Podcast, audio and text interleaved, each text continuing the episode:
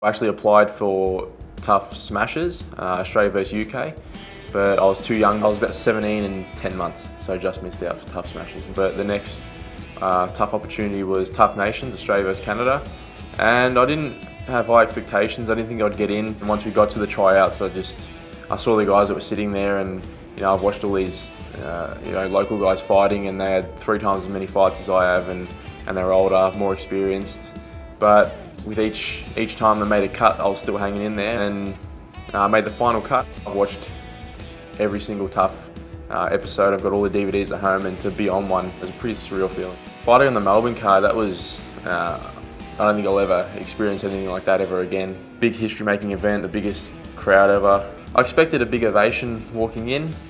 To get you know as big as as Holly and and um, the guys higher up on the card, didn't quite expect that, but I guess I was a hometown kid. I live half an hour from the stadium, uh, so I think that's the reason. You know, everyone's going to cheer, regardless if I was from Melbourne or not. It's just the fact that I'm an Aussie. There were so many different things that just gave you extra motivation.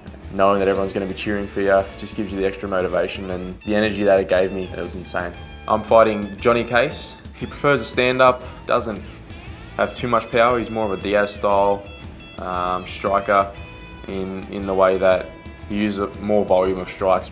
But I think his biggest attribute is that he's, he's really confident. He's probably the most confident fighter in the UFC at the moment. But sometimes that can backfire uh, if you get a bit too confident. I believe I'm stronger, I'm bigger, I'm faster, I'm better in the, in the wrestling aspect, the jiu-jitsu aspect, and I can more than hang with him on the feet. And I just possess a lot more power than him. There's a hundred different ways that I visualise myself winning, whether it's a knockout, submission. For me, when there's an opportunity, I'll take it. I don't have any prediction for how the fight's going to go, but I just know I'm going to win.